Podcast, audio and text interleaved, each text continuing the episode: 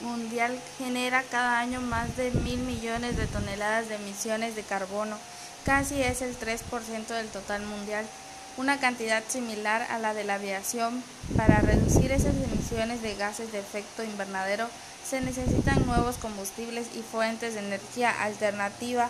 La eólica es una base e históricamente impulsó al sector marítimo en las sociedades que no están bajo el conflicto, el calentamiento global y la pérdida de la biodiversidad son el desafío que los ciudadanos del mundo entienden como el más acuciante.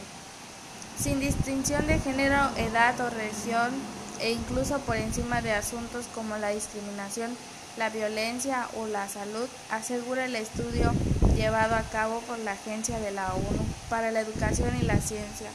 La principal solución a casi todos los problemas que aportan los secuestros de la educación junto con la cooperación internacional, si bien solo es un 25%,